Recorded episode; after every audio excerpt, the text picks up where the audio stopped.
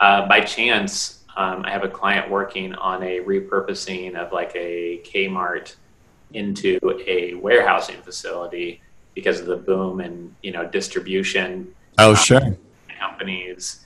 Um, is that really uh, not common because you really need a big box? You need kind of like a Best Buy sized or Target sized place to go out of business. So that's a little bit more rare to see it used as industrial, just because industrial seems to be kind of a hot hot area right now. So I'm just curious how often you see that coming up. Yeah, I think I think why you don't see more of it is is more fundamental the the truck traffic part of it. The the, the big trucks that are used and the quantity of the in and out um, isn't very compatible unless let's say it's a standalone Walmart that didn't have a strip shopping center and all that around it, which is probably impossible.